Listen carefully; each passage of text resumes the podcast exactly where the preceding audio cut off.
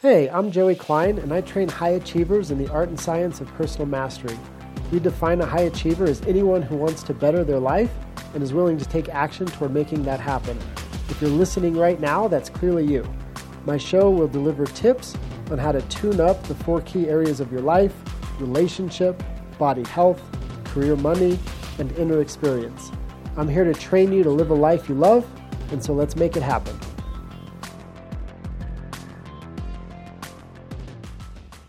Very happy new year to you. We're going to talk about money benchmarks in this session and how to essentially nail your money benchmarks and the outcomes that you'd like to achieve for yourself in regard to your finances this year. You're right after the holidays, so you probably noticed that your plan went out the window the last few weeks, called the holidays. All of a sudden, it's okay to overspend, both on travel and luxuries and presents and gifts and all the things, and you just buried your head in the sand and pretended like you didn't have a credit card bill coming in January, which you've probably seen recently, right? And so we've got to combine two things in order to achieve our benchmarks around money. We've got to understand the outcome we want to achieve, so we've got to have the clear benchmark that we set, which is part of tactics, but then we've got to leverage emotion. Where it falls apart for so many people as it pertains to the outcomes that they want to achieve is they have an outcome, they name it, they may even get passionate about it, but they don't know how to leverage emotion in order to intrinsically motivate action so that you achieve that benchmark, so it becomes a reality of your life. And so let's talk about the mechanics of how to do that. Right? Number one, we've got to be clear on the outcome that we want to achieve. So for so many people, there's so many fear-based emotions that are tied to money in an unhealthy way. So when we think about the amount of money we want to make, we feel guilty for wanting to make that. We feel shame about wanting to have that amount of money. People feel greedy, that they want more and that they should feel okay with what they have. A lot of people tie anger and resentment to money, and so we have this very unhealthy relationship with money. I've had the opportunity to train now dozens of individuals from, having very little money to no money to sometimes a lot of debt to, become multimillionaires. And to do so in a span of maybe 3 years, 5 years, and what needed to happen in order to achieve that. People who have never had that kind of money before. And the first step is always, understanding that it's okay to want more and also to have it. And that's so very important to understand.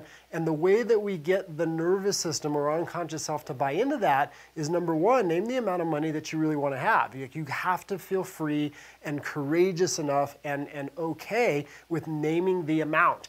If you're not willing to name the amount of money, then nothing else is going to work. You're never going to have it. And so you've got to name what that amount is for you. Do you want to make $5,000 a month or $10,000 a month? Do you want $10,000 in savings? Do you want to have $1 million in savings or $100,000 in savings? Like name the benchmark, name the outcome that you want to achieve financially as your next step.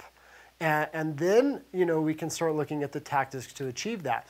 Once you name the benchmark around the amount of money you want to make or the amount of money you want to achieve or have, the next step is understanding why it's important. And so the way we want to start to understand how it's important is really get clear on what would it mean from a lifestyle reality to be making or to have that kind of wealth, to have that kind of money. Would you live in a different house? Would you provide for your family differently? Would you contribute differently? Would you travel more? Would you travel in a different way? Where would you stay? Where would you go? Would you give to causes that you believe in and that you care about? Would there be a service aspect to having more wealth for you, where you could give to a nonprofit or maybe just to people you care about and help them out in ways that you would like to be able to help out and contribute and make a difference? What would that look like in a practical way? If you don't create a picture of the life that's made possible because you make more money, then it's never going to become important to you to achieve it. And so this is all part of that that emotional component where we have to not just have the tactics for building wealth, but we got to understand how do we get ourselves inspired about wealth and make it important and make it, you know, purposeful, if you will, so that when we think of money and wealth, we tie freedom and possibility and confidence and empowerment and a sense of joy even with money. Because if we don't have that relationship, then it's going to be very hard to achieve great levels of wealth or to up-level your financial reality. And then once we start to understand the lifestyle that's made possible, we've got to tie meaning to it. And so ask yourself, hey, in a sense, like what would I be made possible if I had that kind of money? And what would I avoid if I had that kind of money?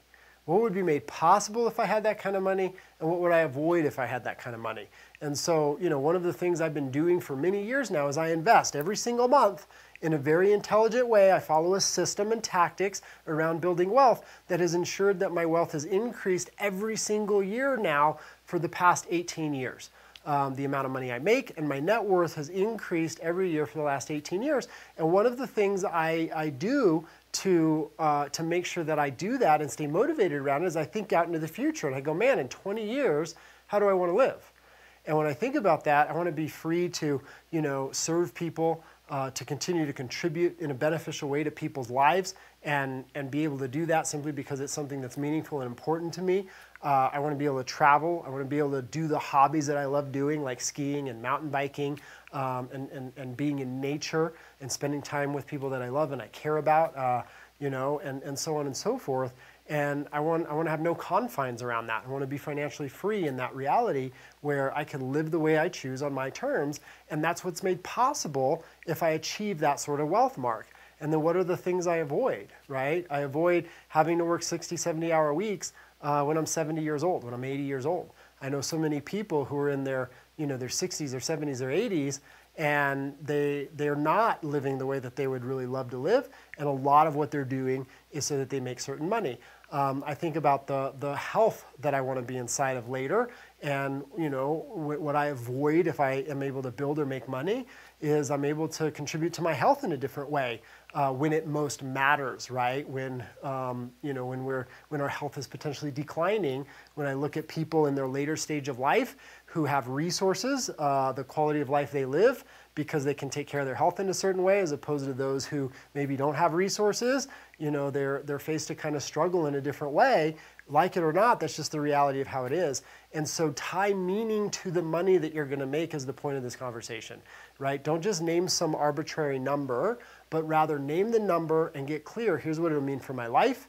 Here's what I'll have access to. Here's what I'll avoid. And begin to repeat that conversation with yourself, because before you know it, you'll be motivated in a different way than you've ever been to achieve your financial marks in ways you never have before and be able to live a quality of life that's better than you could have possibly imagined, but you'll also be able to provide for the people that you love and you care about in ways you probably never thought you could as well. And so don't just do it for yourself, but do it for those that it's going to matter to around you and beyond yourself, right? And then always know you got to combine the tactics, okay? I teach a whole program on how to build wealth, like how do you manage your money in a way that you build wealth over time from everything from budgeting to managing money to what do you do with it to the systems that you follow to how do you invest in all of those things. And so, you know, if it makes sense to engage, you know, with me at some point around a program like that, please do so. If not, no problem. There's a lot of great money systems out there. The point is you've got to have the tactics of how to manage money if you want it to grow. And so remember, the three components that you got to bring together. Number one, have a specific and clear benchmark with money that you want to attain. Number two, make sure you know what it means. Tie emotional importance to it by understanding what's the lifestyle that's made possible for me as a result of achieving that benchmark. So it's not just a dry outcome or result. And then number three, what are the tactics? What is the action plan that I'm going to engage in with money on a daily, weekly basis that's going to move me toward the achievement of that benchmark and inherently up-level the quality of my life? And so enjoy this, have fun with it, and make this your best year yet in terms of building wealth. Thanks for listening. For ongoing training like this, go to joeyklein.com/blog. That's VLOG. You can also find me at facebook.com/Joey Klein IMS and on Instagram at The Real Joey Klein.